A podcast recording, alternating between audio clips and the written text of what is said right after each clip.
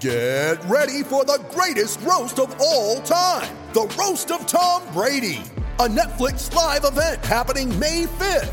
Hosted by Kevin Hart, the seven time world champion gets his cleats held to the fire by famous friends and frenemies on an unforgettable night where everything is fair game. Tune in on May 5th at 5 p.m. Pacific time for the Roast of Tom Brady, live only on Netflix. It's time to get serious about California's failing infrastructure. More than 1,600 bridges are structurally deficient. Proposition 6 will make things even worse. Prop 6 eliminates more than 5 billion annually in dedicated transportation funding, and 6 kills local traffic relief projects already underway. That's why the California Professional Firefighters and California Association of Highway Patrolmen all say no on 6. Paid for by No on Prop 6. Stop the attack on bridge and road safety, sponsored by business, labor, local governments, and transportation advocates. Committee major funding from California Alliance for Jobs. Jokic behind his back. What a take by Jokic. That's your sitter.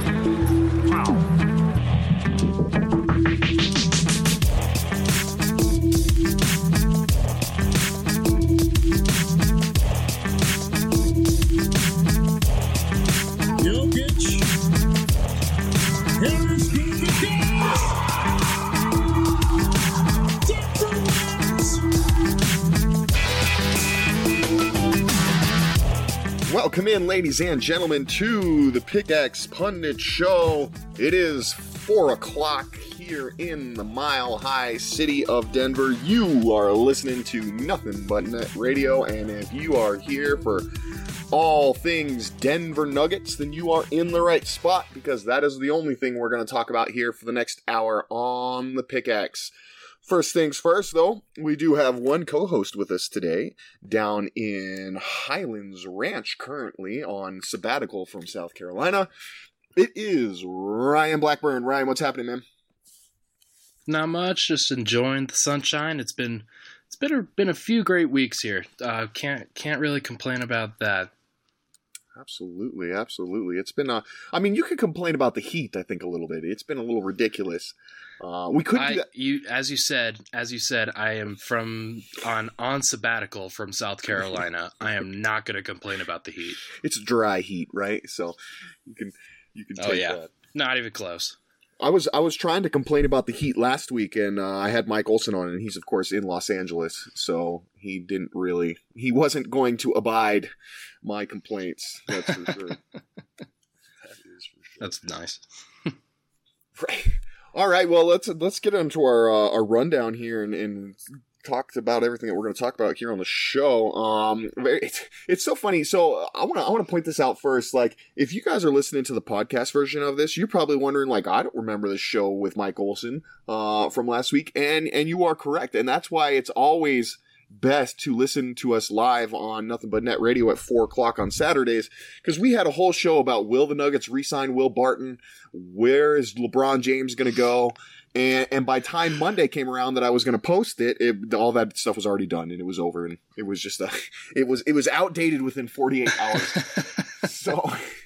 Always, always make sure to try and listen to Nothing But Net. Um, you can download the Dash Radio app right on your phone and tune to the Nothing But Net channel. And like I said, we're on at four o'clock, but uh, there's always really good NBA content. Sometimes general NBA content. Sometimes team specific, like our show.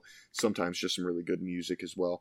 Um, so make sure you're checking it out. But so we've got to lot. We've got to catch up now with everything that happened in this past week. We're probably actually not going to talk much about. Uh, all right, I'll, I'll get your opinion right now, Ryan. LeBron to the Lakers. Well, I don't know. I I think it's it's probably what's best for LeBron in his life. Right. Uh, not necessarily on the basketball court. Uh, he's he's got a lot of great opportunities in LA. He gets to continue to add to his legacy as one of the greatest Lakers to ever play the game. Uh, there's so many so many of our great players in this league have found their way through Los Angeles. Right. Uh, it's it's going to be really interesting to see LeBron, even in the twilight of his career, uh, to see what he can do. Uh, he's he's I don't know what what his supporting cast is going to look like for the next couple of years, but if it includes Rajon Rondo and Lance Stephenson, then I'm and JaVale not McGee. really super high. And JaVale McGee, I am not super high on his on the ceiling of that team. Let's just be clear. yeah, it kind of seems like the Lakers are just this this year. They're just kind of. um It seems like now they're all they're just setting up. You know, they're giving they're giving LeBron. I mean, I guess you could say gritty kind of veteran guys with with with a little bit of an attitude, a bit of a nastiness to him to them. Um, that's going to make them. I mean, nobody's going to want to play that team. Um, whether or not they're. I mean, I certainly don't think they're good enough to beat the Warriors as they're currently constructed. But it almost seems like um, they're kind of just giving him this for this year, and then they're setting up. Uh, it seems like they're setting up again for next year uh, to try and bring in another uh, major free agent because they're signing everybody to one year deals, um, which which a lot of people are doing in general. So I I, I think it's interesting. I, I totally agree with you in terms of this is like what's best for his life. Like if you looked at it, it was like well he could either stay in Cleveland um, or he could go out to LA. I think those were the only two options that would really kind of encompassed everything, not just basketball court, but his whole life and his family and everything. You know, he we know he's got a uh, house in L.A. Um, his son Bronny will be able to play uh, in the best AAU leagues uh, out there in LA with some of the best talent, which will set him up uh, for for his next chapter of his career. So uh, it, it, makes total sense from that end. It just sucks because it's the Lakers. You know what I mean? So hundred percent. Like it, it's it it just feels like the this is just another way that the Lakers are spoiled. Right. Uh, over the over the course of the past ten years or so, they have been in the na- been in the rumors for every major marquee free agent. Right. Uh, simply because they are the Lakers, and simply because they do have that allure. Right. Uh, it, it makes you feel as as a Nuggets uh, contributor, as a Nuggets fan, uh, a little bit miffed, I would say, looking at all these awesome free agents who continued to head to these places and seemingly pass over Denver, even if Denver was aggressively trying to get a meeting with LeBron. Right, and it's it's it's disappointing to you because when you look at the rosters of Denver versus the roster of LA, it's it's pretty clear which one has the better roster. The Nuggets do, uh, sans LeBron, of course. Um, but but it wasn't you know it, like like you said they tried to get a meeting couldn't even get one um and it's just like you know you you get a little discouraged because you're like man basketball wise he would have been way better off coming here uh, than going to la you know so it is what it is though and yep. that's about all the time we can spend on it um, with with yep. with LeBron. So let's let's talk about the other things we actually want to get into here this this uh, on the show. Um, Wilson Chandler no longer a Denver Nugget. He was traded to the Philadelphia 76ers, sort of almost an end of an era. Uh, Wilson was the last piece on the team, more or less. I mean, Jamal Murray is is tied to that Carmelo Anthony trade, but uh, Wilson Chandler is the last guy player that they actually received directly from the Carmelo Anthony trade that was on the team. He's now a Philadelphia 76er. So we will talk about that. Uh, last night we had Summer League, very first Summer League game for the Denver Nuggets. They've got another one coming up tonight against the Boston Celtics. I want to break down who we liked and who we didn't like uh, in game one. And then, like I said, we we were last week talking about what what's going to happen with Will Barton. Now we know he has signed. Um, I want to talk about his his I guess it's not an extension, but uh, his new contract with the Nuggets.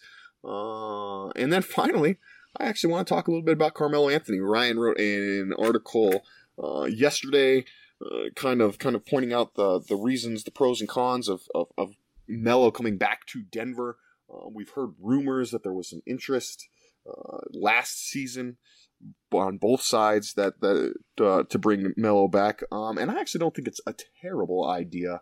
Uh, so I want to talk about that to wrap up the show if we can get to it, we're gonna have to we're gonna have to hustle. But that will be it. That will be oh, the we whole can show. hustle. Oh, we can hustle. All right.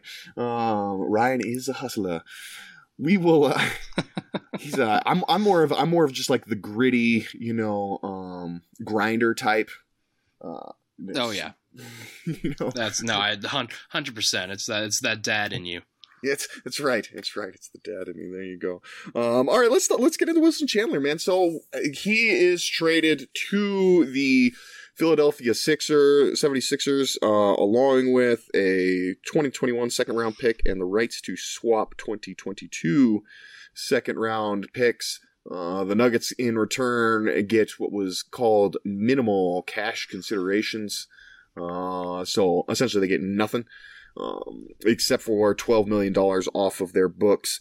So when you when you put it all together, um, I guess let's start with this, Ryan. Was it was it time? Did the Nuggets need to make this move? Would did they have to get out off of Chandler and, and move him before the season started? Well, I think they had to move somebody. I think it, it really comes down to not just the 12.8 million in salary that he had, but the tax bill that went with it. Right. According to Bobby Marks of ESPN, uh, the Nuggets not only saved the 12.8 million on his salary, but around 37 million dollars on his tax bill Right. on on their tax bill due to it being so high and the Nuggets being in a bad position after those Will Barton and Nikola Jokic kind of re-signing slash extensions. Uh, being as high over the luxury taxes they were, that was just an unrealistic amount of money for the Nuggets to pay. And given that Will Barton looks to be the one stepping into the starting small forward position next year, the need for Wilson Chandler was not as great. Right. And so he has the most value on the market of it of Kenneth Faried, Darrell Arthur, and Wilson Chandler of those three guys. So the Nuggets decided to move him. And it, it made a lot of sense. Uh, they didn't have to give up a first round pick, and they they only really had to give up one second round pick because the right to swap is is going to be a very minimal uh, piece of that trade, I would say. Right, because you if you think about 2022, we're talking four years down the road. You would expect, I mean, both Philadelphia and Denver are young teams on the rise. You would expect both of them to be, or you would hope both of them um, would be in the playoffs uh, by 2022, and and potentially even being having deep playoff runs. Those are likely. You know, you're talking about there's 60 picks in the draft. You might be talking about instead of the Nuggets having uh, the 52nd pick, they have the 55th pick or something like that. You know what I mean? It's uh, it- exactly. yeah, it's it's and at that point, it's not even like swapping first round picks. At that point, so far late in the second round, if you're actually going to keep the pick, um, you you've got somebody in mind who and and, and going to be that person's going to be all over the place on other people's boards. They might not even be on other people's boards. Um, so you generally you generally can kind of pick.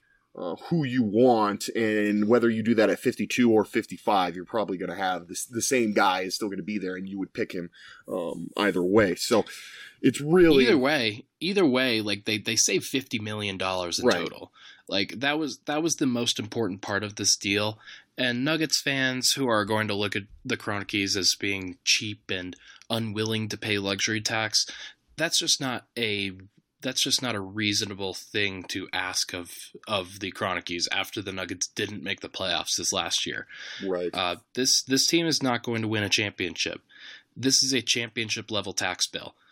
Uh, Right. They cut that down, and and that's fine. That's that's this is their first year in the tax, and it'll they'll probably still remain in the tax. To be honest, like it's it's going to be a year where the Nuggets pay more money for this team, and they better hope that they're in the top ten at the end of it.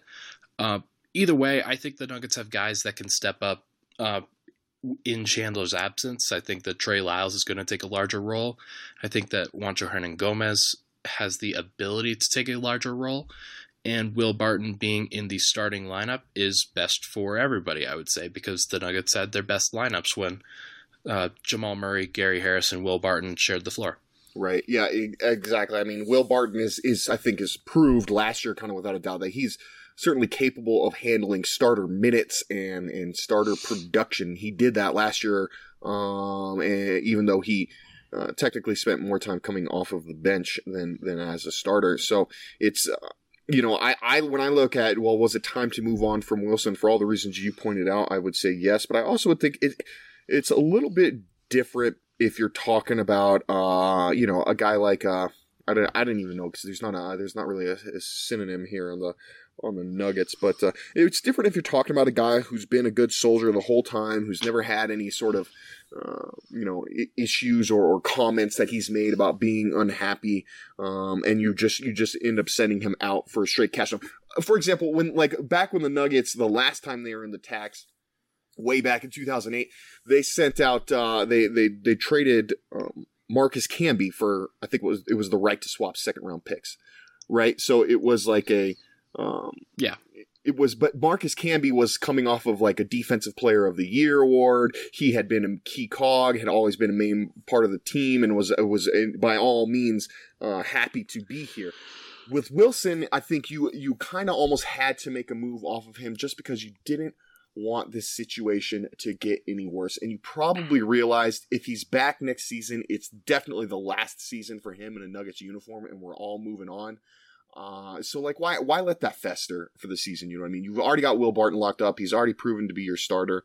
Um, there's no point in, in, in hanging on to Wilson uh, for his production when you know it's going to be up and down and you're not sure how happy he's going to be to be here. So to me, yes, it was a, an answer to the question: Was it time for them to move on? Uh, it absolutely was. It was just, uh, uh, you know, and it's it's it's just kind of what happens. I think in, in time. Wilson is is now uh, into his getting into his mid thirties. He's never really been on a team that's ever competed for anything. Uh, he's he's got the prime of his career, and he's trying to get that one last big contract. Um, it just it, he was just better off somewhere else than than with this Denver team, and so I think for everybody involved, um, this worked out well. Let me ask you this though, Ryan: like, should the Nuggets, like you said, he was the one who had. I mean, he still he was a starter for them last season. He was still a uh, productive player on a team who almost made the playoffs. Should the Nuggets have been able to get more for him or anything for him uh, in return? No, uh, not not in this cap market. Honestly. With as with as few teams as there are with cap space, the Nuggets found a team in the Philadelphia 76ers that had a need for a player of Wilson Chandler's caliber, and they likely went to some other teams as well to see if they could get a better deal. Uh, other teams, my guess, didn't really need Wilson Chandler as much. Teams like Atlanta or Chicago, they're looking for him as more of a, hey, this guy makes 12.8 million. Let's see if we could get a first round pick out of him as well. Right. Uh, in Philly's case, they're probably going to either move him because they tra- because they're probably going to look to make a Kawhi Leonard trade at some point, or they're going to use him as kind of their primary bench forward and right. that's that's a great role for him at this stage of his career. I think that he'll he will flourish in that role where he can play next to Ben Simmons or Joel Embiid off the bench, but also be a little bit more creative and and kind of go back to a bench creation role where he can isolate and post up and and take advantage of of bench guys. Right. Yeah, absolutely. And eh, when you with Philly, you know, when they when LeBron said that he was going to the Lakers, uh, that obviously Philly probably would not have traded for Wilson Chandler. In fact, I'm guarantee they would not have traded for Wilson Chandler if they had been able to sign LeBron. Um, but they weren't, and so then it was like, okay, they were moving on to that next step of their plan. Uh, and, and, Wilson Chandler was that guy. Now, the reason though, I think the Nuggets, uh, even though you had a team like Philly who, um, who who need who actually probably can use Chandler and isn't just like a, a team like Atlanta, uh, like you're pointing out, who would be taking him as a pure salary dump. Um, even still, I mean, these GMs are they they're looking at the same cap sheet as we are. They know what the Nuggets were up against. They know that the Nuggets like pretty much had to move someone. So the Nuggets just didn't really have a ton of leverage, really any leverage um, whatsoever to try and get an asset in return for Wilson. Ultimately, when you look at it, I think if you're they, they've they've so far. I mean, at this point, the Nuggets could not trade Kenneth Faried and they could not trade Darrell Arthur, and they they have a manageable tax bill. Yes, they're still in the tax, uh, but it's manageable. It's not this ridiculous number that they were going to pay with Chandler still. Um, still on the team. So, like, they, at this point, the Nuggets, by trading Wilson and only giving up essentially a second rounder for it, have uh, accomplished the goal of, of making their cap sheet manageable while also not giving up a first round pick, which was kind of, which I think was probably going to be the case if you're trying to move off Kenneth Faried, right? Like nobody's going to take Faried, um, a player who did basically didn't play at all last season, um, and and not want that first rounder uh, in return. So with moving on from Chandler, yes, you get nothing back, but you almost you almost sort of keeping your first rounder is almost right is that asset that you get to keep whether it's a 2019 2020 whatever uh, you still have that first rounder uh, in your back pocket, which you can still use uh, in another trade, or you can still, uh, or you can just hold on to it and use it as a draft. So that that to me is almost is almost the return they actually get for this is because they know, all right, we didn't have to uh, we didn't have to give this up, give up these assets to clear up our cap sheets. So, um, I, I'm with you. I don't think they could have gotten anything returned. Like I said, I think the leverage was just not there, and, and I really think they did the best they could uh, with the hand that they were dealt. All right, Hundred percent. No, I think I think I think there's some interesting pieces to this. Uh, just really quickly, the Nuggets are about nine million over the tax right now. Uh, stretching Kenneth Faried's contract over three years would get them below that this year. Uh, just just throwing that out there. Pairing Darrell Arthur with a minor prospect like a like a Juancho Hernangomez or Malik Beasley would also get them under there. Uh, there are lots of options now that Denver has to make this work, and it's really encouraging from that perspective because they gain back leverage. Uh, at Right. this point, teams like you said were staring down a tax bill that was just massive, and now that now that they know it's manageable, they likely won't be able to charge Denver as much for some of these individual moves, like a Darrell Arthur plus Malik Beasley package, plus maybe another second round pick. That's Right. very reasonable. Kenneth Faried plus maybe a second round pick or a Juancho Hernangomez or a maybe even a protected first Lyles round pick in, like that, in right. some ways or Trey Lyles. Yeah, absolutely. Uh, it's it's much more reasonable that way. So I think I think Denver did a great job with this deal. I think they did a great job of sending Chandler to a, a place where he can be competitive immediately. right. Uh, they've always they've always done right by their players. It's very encouraging. Right. Yep. Yeah. It's certainly, like I said, I think it's a win-win for. I think it's a win for the Sixers, a win for the Nuggets, and a win for Chandler. So it, um, it, it's one of the, one of those rare trades that I think worked out for everybody, and and it is what it is. Like we said, you, you they it was like I said, is the best they could do with the hand they were dealt. Um. Okay. Let's switch it over to to summer league. That happened last night. The Nuggets played the. Who the heck did the Nuggets play last night? I can't even remember. Minnesota. Minnesota. I some guys, you know, I, I don't know. That's right. They played the They played Amile Timberwolves. Jefferson and Josh Okogie. That's right. That's right. Um, and no, what uh, Keita Bates Diop, right, is on that uh, on that Minnesota. Yes, he as well. is. Yes, Um, he is. All right. Uh, so let me ask you this, Ryan. Uh, who stood out to you in the in the first game? Uh, your your guy Vlatko Cancar. Flacco. Absolutely. Yes. He uh he it, it was it was really surprising to me when when I got my first good look at him. I I wasn't really expecting much, but that guy has a big frame. Right. Uh, he's six foot eight, long arms. He he moves really well. You can tell that he's been playing professionally for a long time, and he's not he's not the most athletic guy, but he knows how to move and he knows just how to play the game of basketball, which which is very rare for somebody at, at 21 years old. So, really encouraged by what I saw from him. Really encouraged by what I saw from Monte Morris as well. Like those are the two guys that I, I would say really stood out for me. Uh, and those are two guys that honestly I, I see as being potentially rotation pieces next year. Oh, that's a that. I, no, I, that's a bold statement on Vlatko, but uh, I, I'm with you. I'm with you on both of those guys. Uh, of course, I'm always I'm always looking for for Vlatko Cancar to to uh, show out. I'm pretty. I'm pretty committed now at this point to being his the leader of this fan club, um, at least stateside. And uh, but it was really nice to see it. You know, uh, to see him like like you said, it was Vlatko has kind of always looked like a skinny guy from what we've been able to watch, but like it looked like to me like he had put on, you know, he had put on some more weight and had more of a an NBA type body. Now, don't get me wrong, he does not have an NBA body, uh, not by any means, but he was much closer than kind of what the uh, what I thought uh, we would have saw, which was kind of a rail thin. Um, Slovenian guy, but uh, no, yeah, he he he played. I thought he played extremely well. Uh, he he's you know Vlatko can shoot. That's the uh, that's something that the Nuggets have really placed a, a premium on with all their draft picks over the past few years. They always want guys who can shoot really well. Um, Vlatko can definitely do that.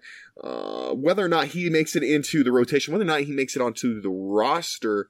Uh, this season will be interesting because nobody, I think nobody has really been thinking about Vlatko. We've been talking, okay, You've got some. You've got some open uh, roster spots. You got two open roster spots right now. You probably want to fill those with Torrey Craig and then a backup point guard. You're hoping Monte Morris can be that backup point guard, and, and so he would fill that roster. And then you say, okay, if we do that, then we can give our two way contracts to Jarred Vanderbilt and um, uh, Thomas Welsh, and nobody's like thinking about well, wait, what if, what if Vlatko really shows out and, proves, if nothing else, that he's worth a two way contract? Now I don't know if he would agree to that because he can make uh, sizably much more money uh, overseas, but but you know, like uh, that's the thing I think it's going to be interesting to see is if he really shows out and the Nuggets really do want to bring him over this year.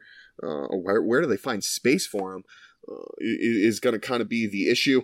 And then on the other thing that you said with with, with Monte Morris, I think it, it's funny because Vlatko surprised you. I don't think anybody was expecting, you know, hey, look, I mean, I was, but uh, that was like I said, that was just because I want to be the president of his fan club. But I don't think most people were looking at it for Vlatko, you know, uh, as, to be a guy who was going to show out in the first game. But everybody was watching Monte Morris. Like that is the guy who I think more so than anyone on this team uh, is is the person that everyone's watching because they want to see, okay, can he be a full out NBA player? Uh, and, and, last night he played he played great. I mean, I thought he was by far the best player on the court of either team, and uh, and he really did show that he could have that potential. Now there were some things that I noticed, you know, about his game that are that are that fly in summer league that are not going to fly uh, in the NBA. Specifically, you know, he he was really good. Um, getting past guys, you know, last night with just going hard to the right and then kind of doing the scoop layup. Uh, and I was I was just thinking about that. I was like, yeah, uh, it looks good now. I was like, but you know, uh, most most NBA players are going to force him to go left because he, he seems to be pretty dominant uh, trying to go to his right. And then if you try that scoop layup uh, in the NBA, that thing's going to get swatted nine times out of ten. So it was kind of interesting to see how well he was playing against uh, lesser competition, though, because that's that's what you wanted to see, right? You you, he has to dominate, uh, and he has to be the best player on the court every night for you to feel like he could be a backup point guard because that's what the Nuggets are looking at, man. I mean, they this is a guy more so than anybody else on that team who they're not looking at. Well, am I going to give him a roster spot? Coach Malone is going to be looking at like, can this guy play in my rotation? Um, so it was really good to see that from Monte Morris, but I think we, we were all expecting it, right? Like we were, and we were all hoping to see it because yeah, absolutely. Uh, hundred percent. I I think with with the rumors that the Nuggets were in their boat for Tony Parker, uh, one of the things that they they they probably didn't want to give Tony Parker a contract until they saw Monte Morris play in summer league, and I'm guessing that that's one of the reasons why Tony Parker is in Charlotte right now is because they they offered him that that two year ten million dollar contract. But Monte Morris, uh, I I disagree a little bit with with the the scoop shots and and not being able to get some of the things off that he did that he's been doing in summer league. I think that there were there were a couple of plays where he turned the corner in the pick and roll and nobody was in front of him, and that that was that was a play that really stood out as something like okay, this is not going to happen again. But Monte Morris really showed some deception in in summer league. And he sh- he showed a lot more burst than I than I thought he had. He showed a lot more strength than I thought he had. He he has great touch around the rim. Uh, I I didn't even I I don't really remember seeing him missing anything within 10 feet of the rim. So that's that's always an encouraging sign. Uh, I re- regarding him I I think that he wins the backup point guard job I think that Denver goes out and signs a, a minor third guy or or maybe somebody to compete with him as opposed to just simply play over him. But I think that he's going to win this backup point guard job in summer league. Uh, regarding Vlatko, there there are a couple of plays that really stood out to me as as plays where you really see what he that he could be a bench forward in this league. Uh, he he was excellent rotating uh, on defense. He was the, a, a, stone wall at times on on the defensive end, protecting the rim, even against guys like Josh Okogie. Uh, he did a, did a great job of walling up at the rim and providing some extra line of protection, and uh, which is something that the Nuggets are are desperately needing from from their forwards going forward. Because uh, with Nikola Jokic and his clear deficiencies as as a mobile rim protector, you need somebody like that who can who can provide an extra line of rim protection if possible. Uh, that was that was very important. And then the other piece of it was on the offensive end. The shot didn't go in, but I was really impressed by his post work. Uh, as somebody who like the European basketball leagues are much higher on on uh, forwards and guards posting up than than the NBA is. Uh, and it was clear that Vlatko has has a lot of technical ability down there. He's somebody who has been playing across across the pond for a long time, and it's clearly showing because he was able to gain separation, uh, get his shot off really easily. I think that's something that the Nuggets could really use going forward because I don't think that Juancho is really a guy who's who's a great post up threat at this point in his career. Uh, Vlatko could definitely be that guy. Right. Yeah. I, when you talk about post threats, I mean, I, I, guess your best is probably Paul Millsap right now, um, or Jokic, obviously. But uh, oh well, Jokic for sure. Right. But like right. of of those like sized guys, uh, when once the defense starts switching and and you see, hey, Vlatko's got a six foot two guy on him.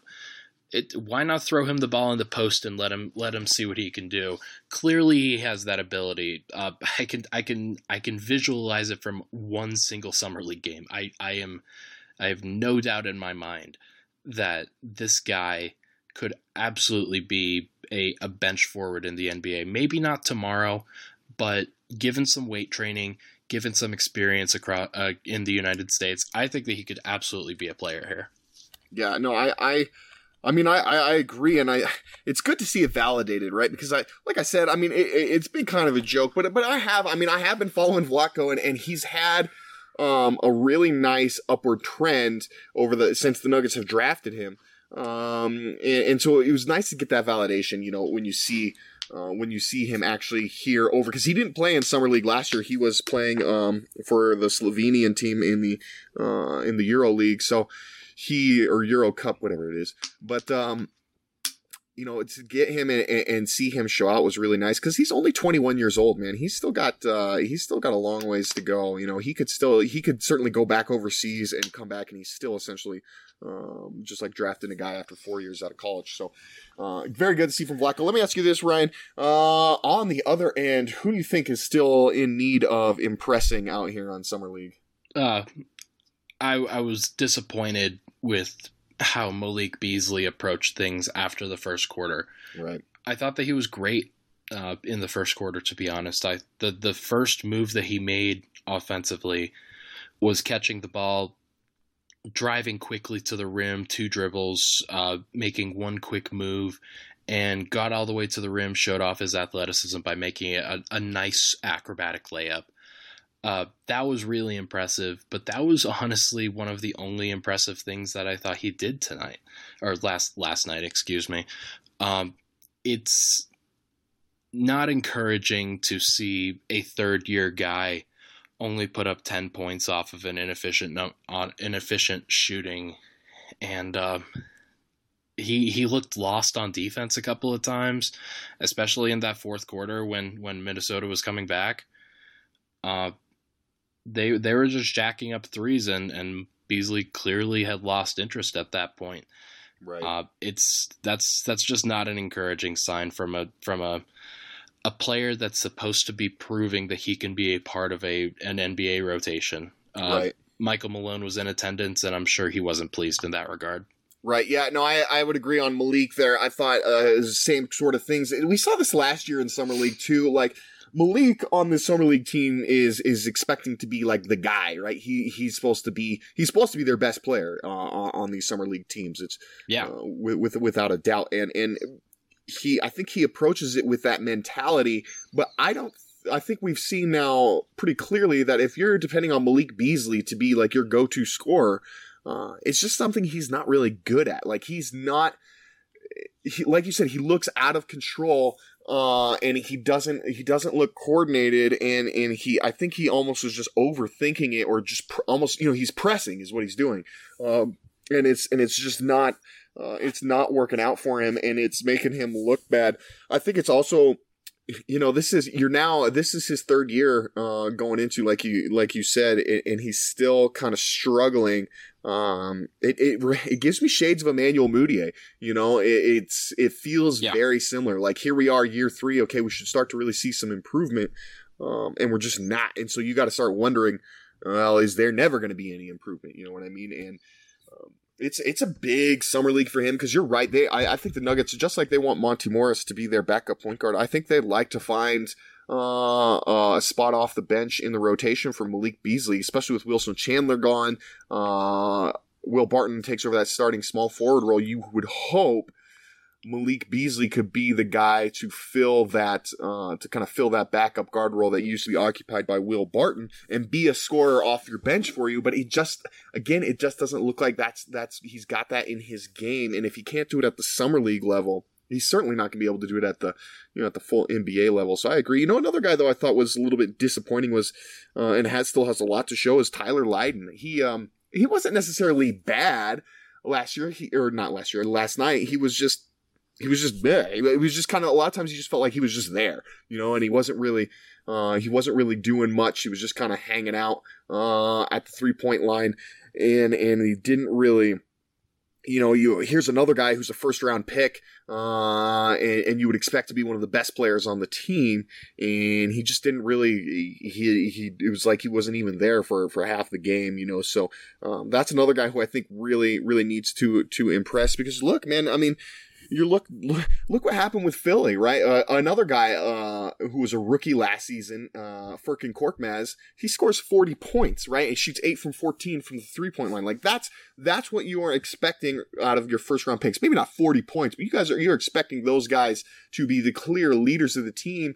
And and for the Nuggets, there it's not. It's their it's their second round picks from last season who are uh, who are the ones who have been leading them so far. So uh, I'm I'm still I'm not I'm not counting either guy out by any means. I mean they both have guaranteed contracts, uh, but those are the two guys by far, Malik Beasley and Tyler Lydon, on on my radar that they need to they need to show a little more here in the upcoming games. Um, it'll be interesting to see how much time they get as well. You know, um, the the Nuggets typically are going to set down those first round pick guys uh, after a couple games, so they're not going to have much more of an opportunity um, than they're going to have here in the next game or two. So I think they both need to have work to do to show that they can be a part of this rotation. Especially a guy like Lydon, man, he's got four people in front of him. He needs to have a big summer league um, if he wants any shot at getting the rotation.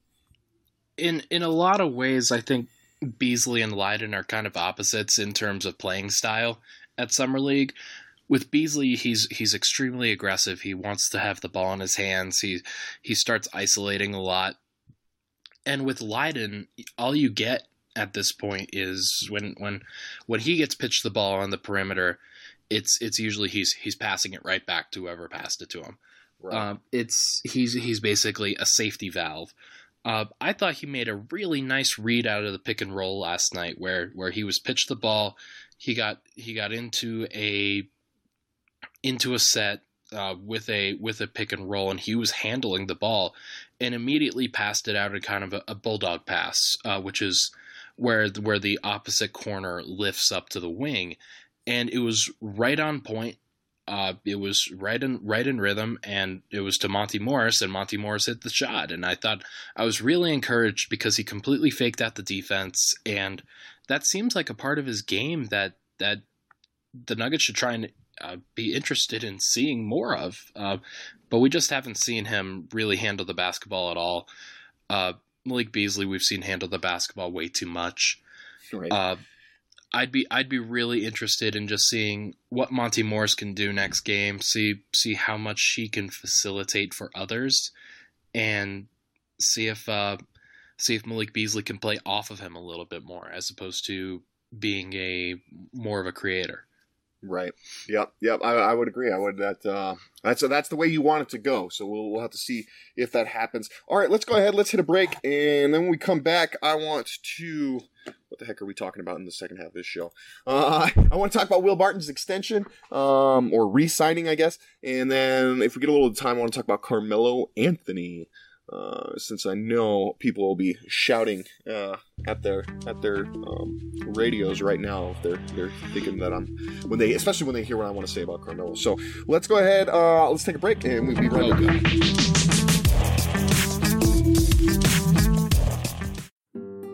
We've all been there.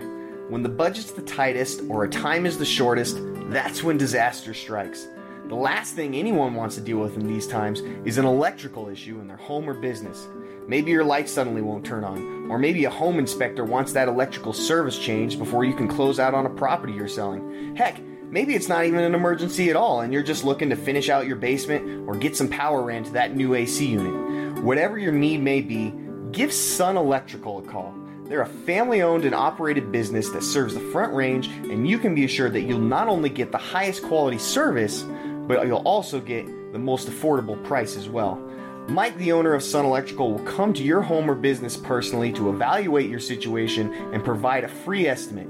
And he stands by the work Sun performs as a fully licensed and insured electrical contractor. So give him a call 719 659 6888. Don't be fooled by the phone number, as they'll serve the entire Front Range from Colorado Springs to Fort Collins and everywhere in between. That's 719 659 6888. 719 659 6888. Sun Electrical, the home of truly affordable electrical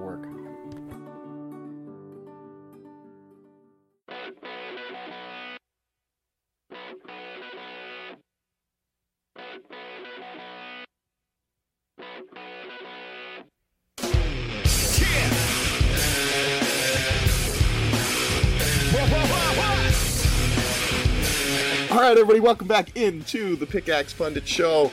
Zach Mikosh, Ryan Blackburn. We are with DenverStiffs.com. You're listening to Nothing But Net Radio. Um, we spent the first half of our show talking all things Wilson Chandler, uh, Denver Nuggets Summer League, and we even got a little LeBron conversation in there because why not? Uh, so let's. Set, I want to get the second half of the show getting to getting kind of getting catching up with some some news. Um, right after our show last week, uh, like like within hours, within hours of our show being like, will Will Barton be back? What's Will Barton going to do? The Nuggets, uh, the Nuggets had re-signed him um, to a four-year, forty-eight million dollar uh, contract. Good on Will Barton. He had an opportunity to sign a four-year, $42 million extension uh, at the beginning of last season. He turned that down, bet on himself, and got an extra million and a half per year. So good on Will. He is back in with the Nuggets, which I think was a needed um, a needed move on their end. But Ryan, I wanna I want your opinion. Did the Nuggets overpay for Will Barton? Uh, well, if we're if we're going to talk, I think we need to talk about. Uh, I think there are differing reports on the amount of of his contract. Uh, I think 48 million was the initially reported amount, but I think the actual contract is going to settle in at 53 or 54 million, uh, based Oh, yep, off of yep. I, I think what You're I think what Shams said. Uh, I think it's going to be around 53 million. Um, and if if that's the case, then it's it's probably it's probably not an overpay, maybe a slight overpay, but it's it's much closer to market value. Uh, Will Barton is a starter in this league. It's it's very clear that he's one of the top sixty wings or uh, whatever whatever you want to classify him as. He's uh he very clearly has the skills to be in this league for a long time and and has just shown that dynamic ability not only off the bench but as a starter as well. He's he's not just a Lou Williams, and I think that people are are painting him as a as a Lou Williams type, uh, which is a very valuable player, of course. But he can be in the rotation as a starter. He can he can help the team get off to good starts as opposed to try and keep, keep them in it while the while the bench is in. Uh, I think that it was the right move to pay him starter money, especially if they do view him as a starter and they, do want him to be in the lineup next to Jamal Murray and Gary Harris as opposed to just behind him. Uh, I think this is the right move for them. Uh, I think that once Michael Porter Jr. Uh, gets healthy, if he does get healthy and if he does show the skills to be able to play, then he's probably the next guy to play at small forward or power forward. But until that time, I think that Will Barton is making the right amount of money for what he want, what he's worth. Right. Yeah, I, I, I totally agree. I think um, it's a market value contract. It's it's not like they got him on a deal or anything like that. Let's uh, make that clear. But Uh, I think it was. I think it was like I said. I thought it was vital, especially because now you traded Wilson Chandler. Like if you didn't, if you hadn't got Will Barton back, you would be man. They would be in a, in a tough tough spot. Now, if they didn't get Will Barton back, they probably don't. Uh, probably don't trade Wilson Chandler, but if you have the choice between the two, I think you certainly would rather have Will Barton, uh, the much younger uh, well, not much younger, but he's about five years younger. Um, guy and a guy who has consistently said that he wanted to be in Denver and that he, um, that he he wanted to help continue to grow what they're growing here. Uh, but also a guy who's consistently said that he believes he's a starter in this league. Uh, I can think about that going back to my very first media day, uh, which was I think three years ago now uh, and, and, talking to Will, and and he said that back then, you know, because I was talking about, hey, how you know, how did you feel about being voted for six man of the year? You know, get, coming in, uh, I think he was like third that year in the voting, and he, you know, he said it was all good, but he said, but I, I want to be a starter in this league. That's that's what I'm trying to do. That's that's what I believe I can do.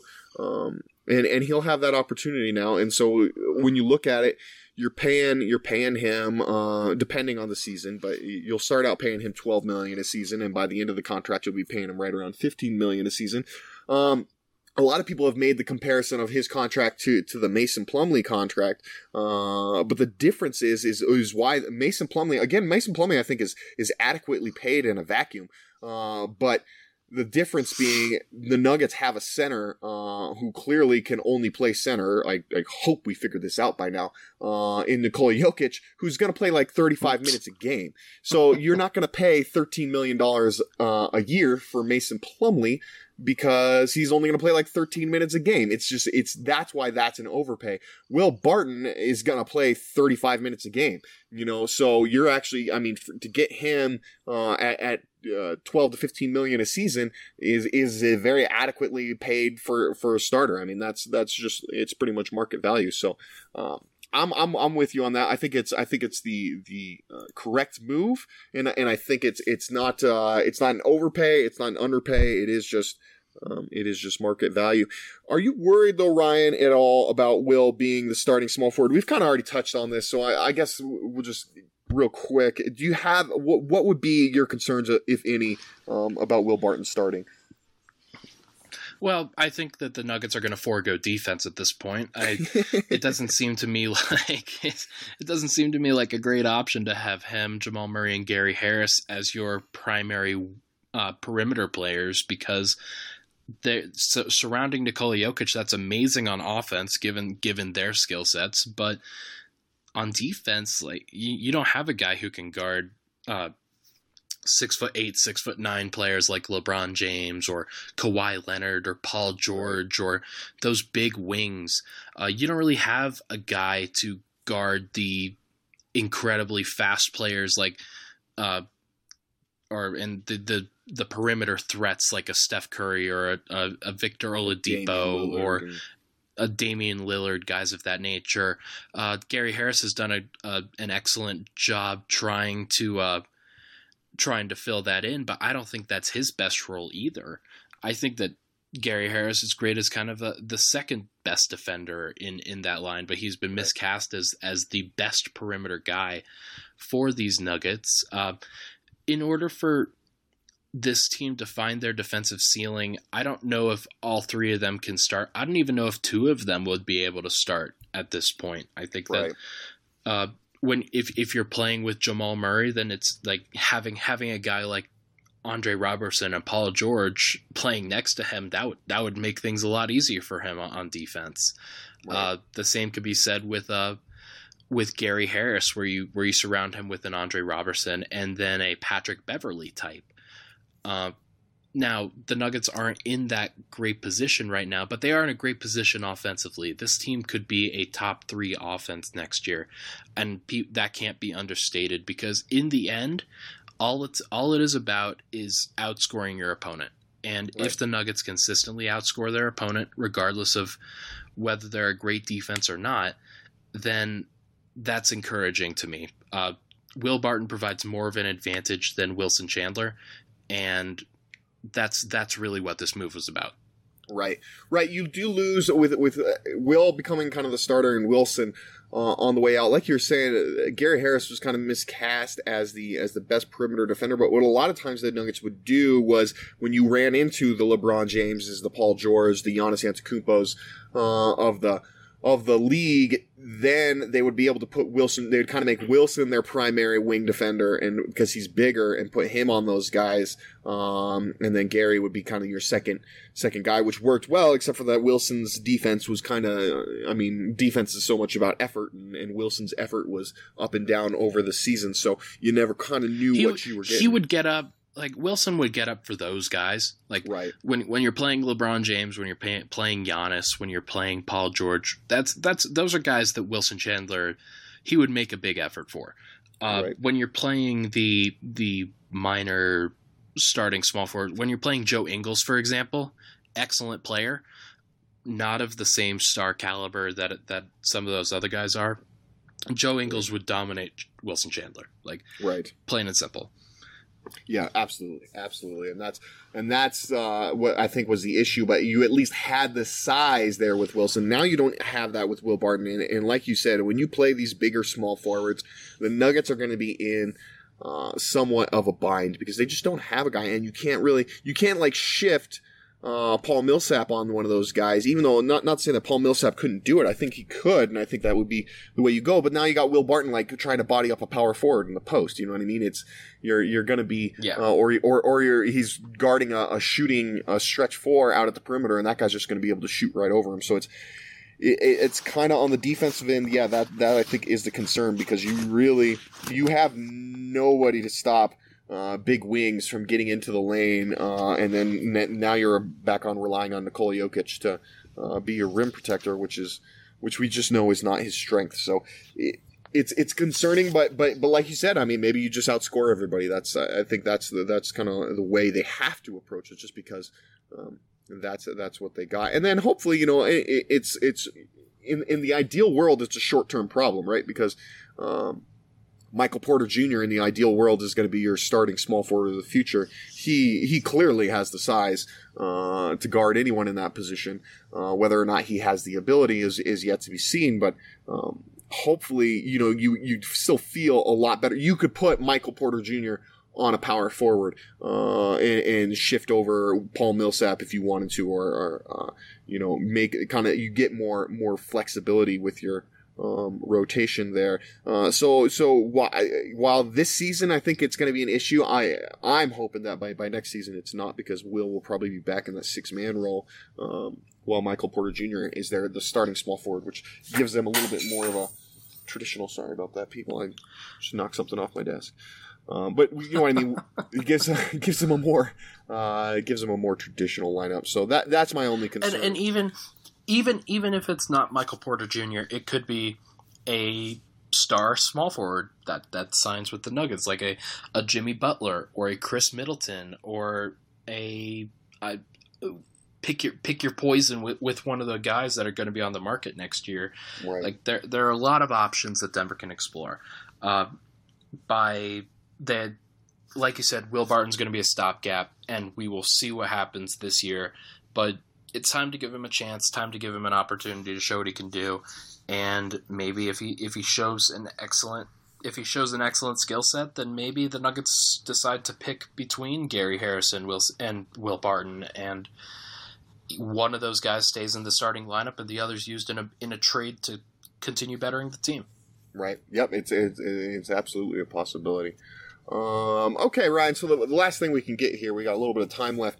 Um, you wrote so you wrote an article uh, just yesterday about um, should the Nuggets be interested in bringing back Carmelo Anthony, which I thought it, it- it's at first at first at first when I saw it, I was like, come on, man. But when I started thinking about it more, I'm, I'm actually I'm pretty uh, turned around on this now to where I'm I'm I'm, I'm pro bring back Melo um, for for the right deal my my whole idea with it was like if you could trade Mason Plumlee and Kenneth Faried uh, for for Carmelo Anthony, uh, that actually helps your helps helps your cap out uh, long term because you get off Plumlee's contract a, a year early. You get off that money a year early.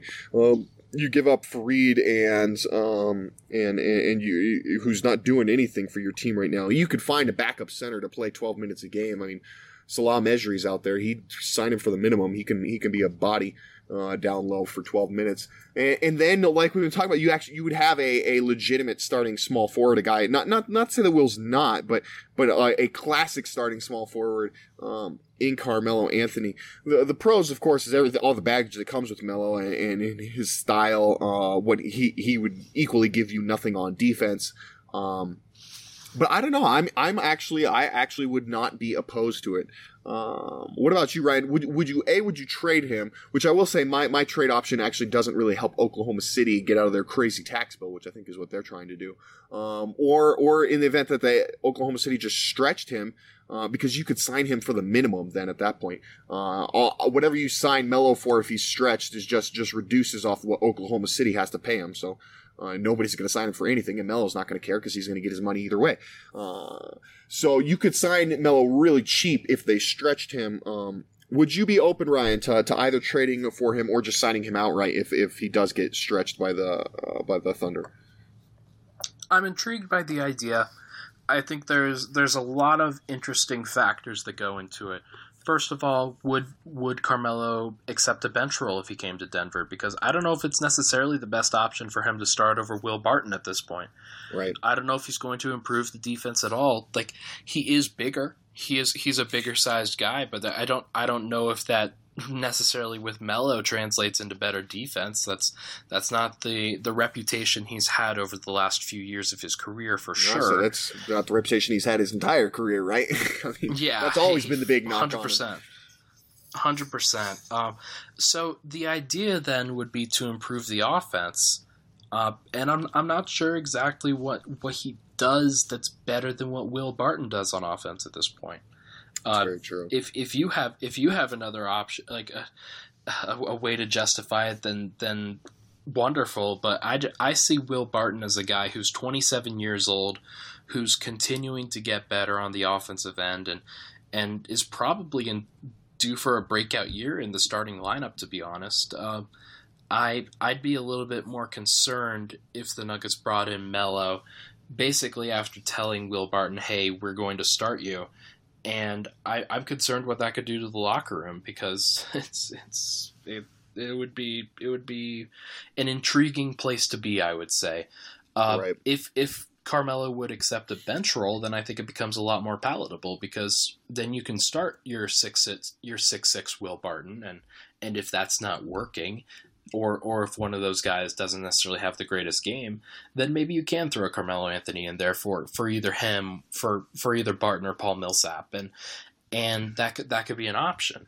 But I don't know how how willing Melo is, even at this stage of his career, which which is the stage where he should be willing to accept a bench role, but I don't think he's willing to accept it at all.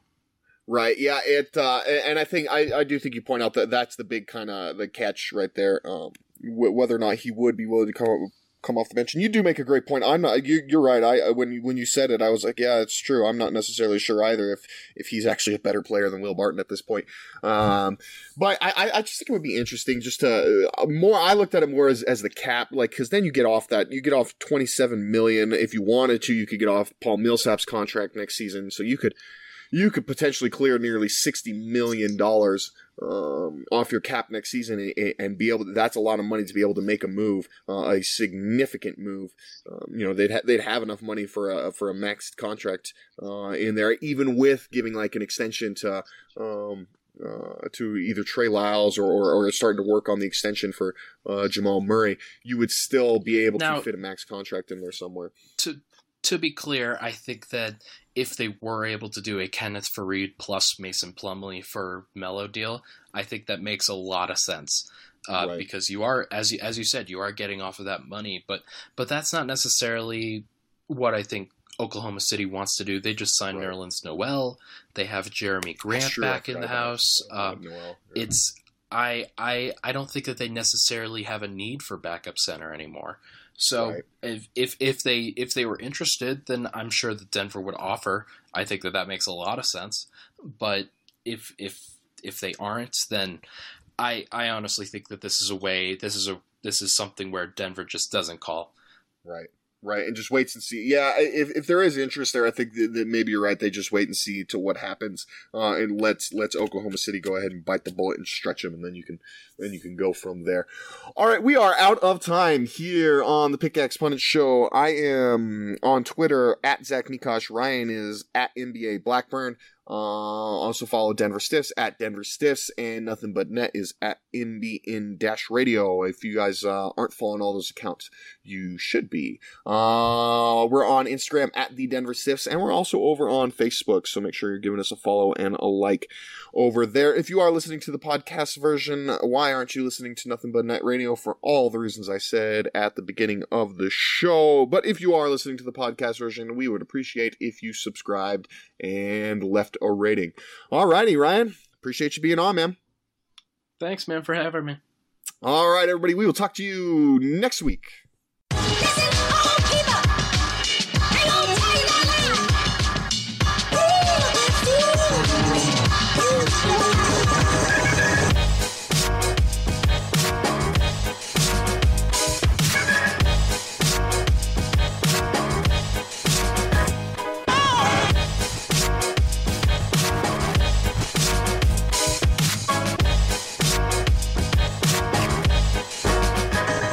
It's time to get serious about California's failing infrastructure. More than 1,600 bridges are structurally deficient. Proposition 6 will make things even worse. Prop 6 eliminates more than 5 billion annually in dedicated transportation funding, and 6 kills local traffic relief projects already underway. That's why the California Professional Firefighters and California Association of Highway Patrolmen all say no on 6. Paid for by No on Prop 6. Stop the attack on bridge and road safety, sponsored by business, labor, local governments, and transportation advocates. Committee major funding from California Alliance for Jobs. It's time to get serious about California's failing infrastructure. More than 1,600 bridges are structurally deficient. Proposition 6 will make things even worse. Prop 6 eliminates more than 5 billion annually in dedicated transportation funding, and 6 kills local traffic relief projects already underway. That's why the California Professional Firefighters and California Association of Highway Patrolmen all say no on 6. Paid for by No on Prop 6. Stop the attack on bridge and road safety, sponsored by business, labor, local governments, and transportation advocates. Committee major funding from California Alliance for jobs.